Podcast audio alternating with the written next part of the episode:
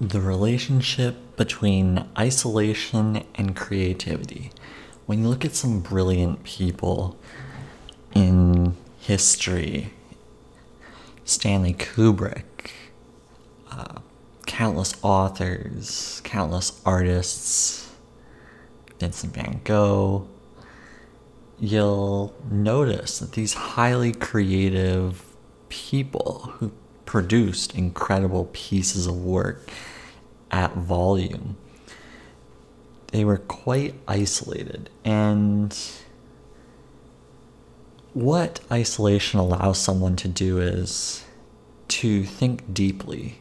As long as they use isolation effectively, there are ways to, you know, isolate yourself and completely waste time and not accomplish anything.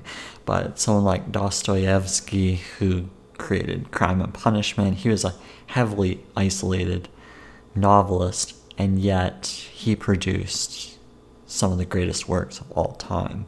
This Russian author. And his life was no easy feat. Of course, this struggle and in his life allowed for some incredible thinking, allowed for some real deep thinking, and dark thinking too. But uh, that's the fine line that you sort of dabble with when you're talking about being isolated while also being creative. And this doesn't work for a lot of people if that's most of their life is isolation. It, I find it can't be entirely healthy if you're doing it 24 hours, seven days a week. I, it can get to you. So, having some level of connection is obviously helpful because it can keep you sane. Focus takes 22 minutes, maybe even longer, to get into. So, to get focused on a task after you've been distracted, they say, the scientists who've studied productivity have said it takes 22 minutes to get back into the thick of things. That's just to get into it again. Then you have to produce. So, what isolation allows for is less distraction, which means opportunity for more focus. And more focus could result in deeper thinking, where you could sit for two to four hours and produce and produce and produce every single day. So when you think about it, you only have 24 hours in a day say you want to create something creatively. Well, minus seven eight hours, so let's just say eight hours for sleep. Then you've got to eat. And then if you have a job, take another eight hours there. There's 16 hours for the work and then for sleep. And then you have to eat, so probably what, two hours? A day for eating 18 hours, so you've got six hours. And then whatever else is going on in your life, maybe you have errands and stuff to run. You you don't have much time in a day to really sit and create. Now a lot of these isolated impactful people, their jobs were essentially requiring them to be isolated. So they took that eight hours of work and put it into isolated work. So they gained the eight hours. But say your eight hours is deep thinking, deep focus, deep creativity. If you had that every single day, you know how much you could accomplish in a lifetime? It's pretty significant. So it would be wise to be in a position where you could create now I want to bring up Haruki Murakami. Uh, hopefully, I'm not butchering his name, but he's a Japanese author, quite famous, who has created a disciplined schedule. And he's heavily isolated, but he's he's married, so he he does have connection, like he has a relationship with someone, but his wife respects his boundaries, and his every day requires him to be up super early, and he is pumping out writing every single morning till usually the afternoon.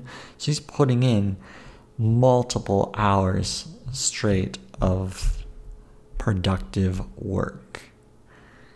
And there's an example. I, I highly suggest people look at Haruki Murakami because he's one that's he's isolated himself in a very healthy way. He's not into social media, he's not into all the distractions, but he's actually created a very disciplined schedule for himself that is I would say very healthy. Like you you wouldn't look at him and say, "Oh, well, he's really crazy." No, he's into his 70s and he's got a perfect schedule of of how to conduct yourself in a day. You know, he's he's running daily. He's in super excellent shape. And I just I think if you're going to kind of go into creative endeavors and you decide, okay, I need to isolate myself to accomplish things, I would highly recommend you look at the people who've done it successfully with a sane mind because that's powerful. So Haruki Murakami, he would produce work every three months. He'd have a whole novel basically written. Like we're talking a significant hundreds and hundreds of pages. So every three months he'd have material because his schedule is well. I just want to bring this up because I want to make sure I got his schedule right. I believe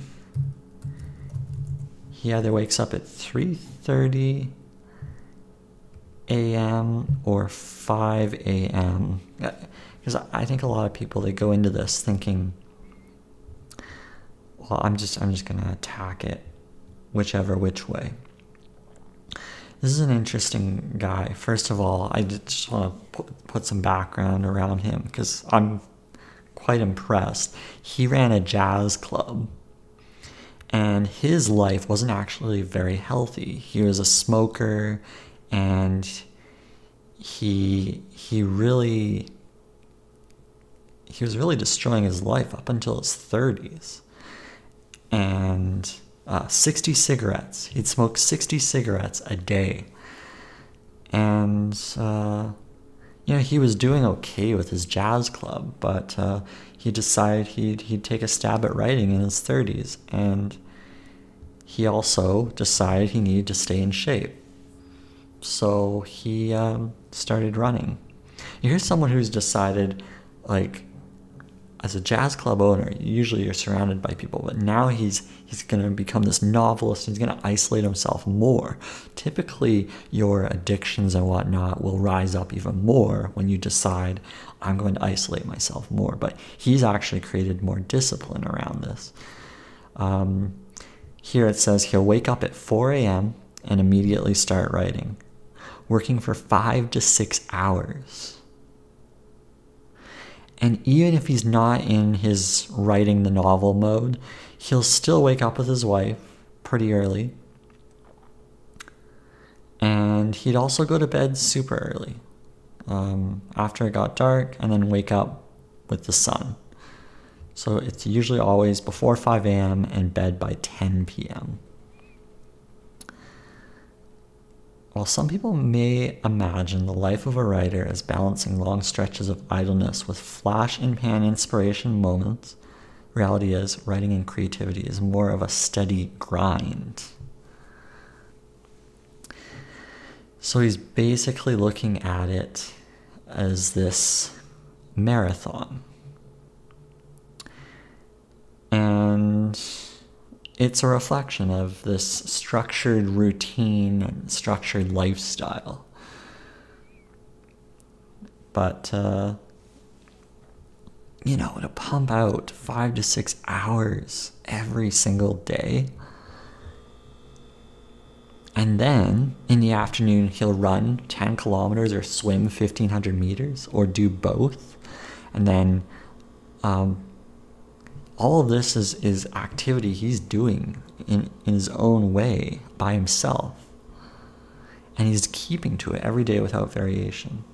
And then when he's done in the afternoon with his exercise, you know, he'll listen to music, he'll relax. I, I think Stephen King has a similar approach in that he'll try to get everything done early and then he gets the rest of the day to kind of relax. But the repetition becomes an important form of of this deeper state, it seems.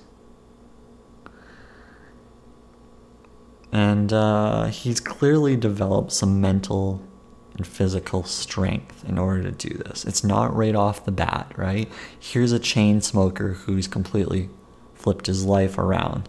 It wasn't just like one day, I, it would have taken some time.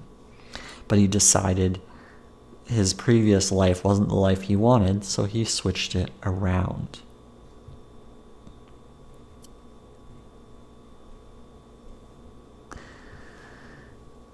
It's a very interesting life example there. And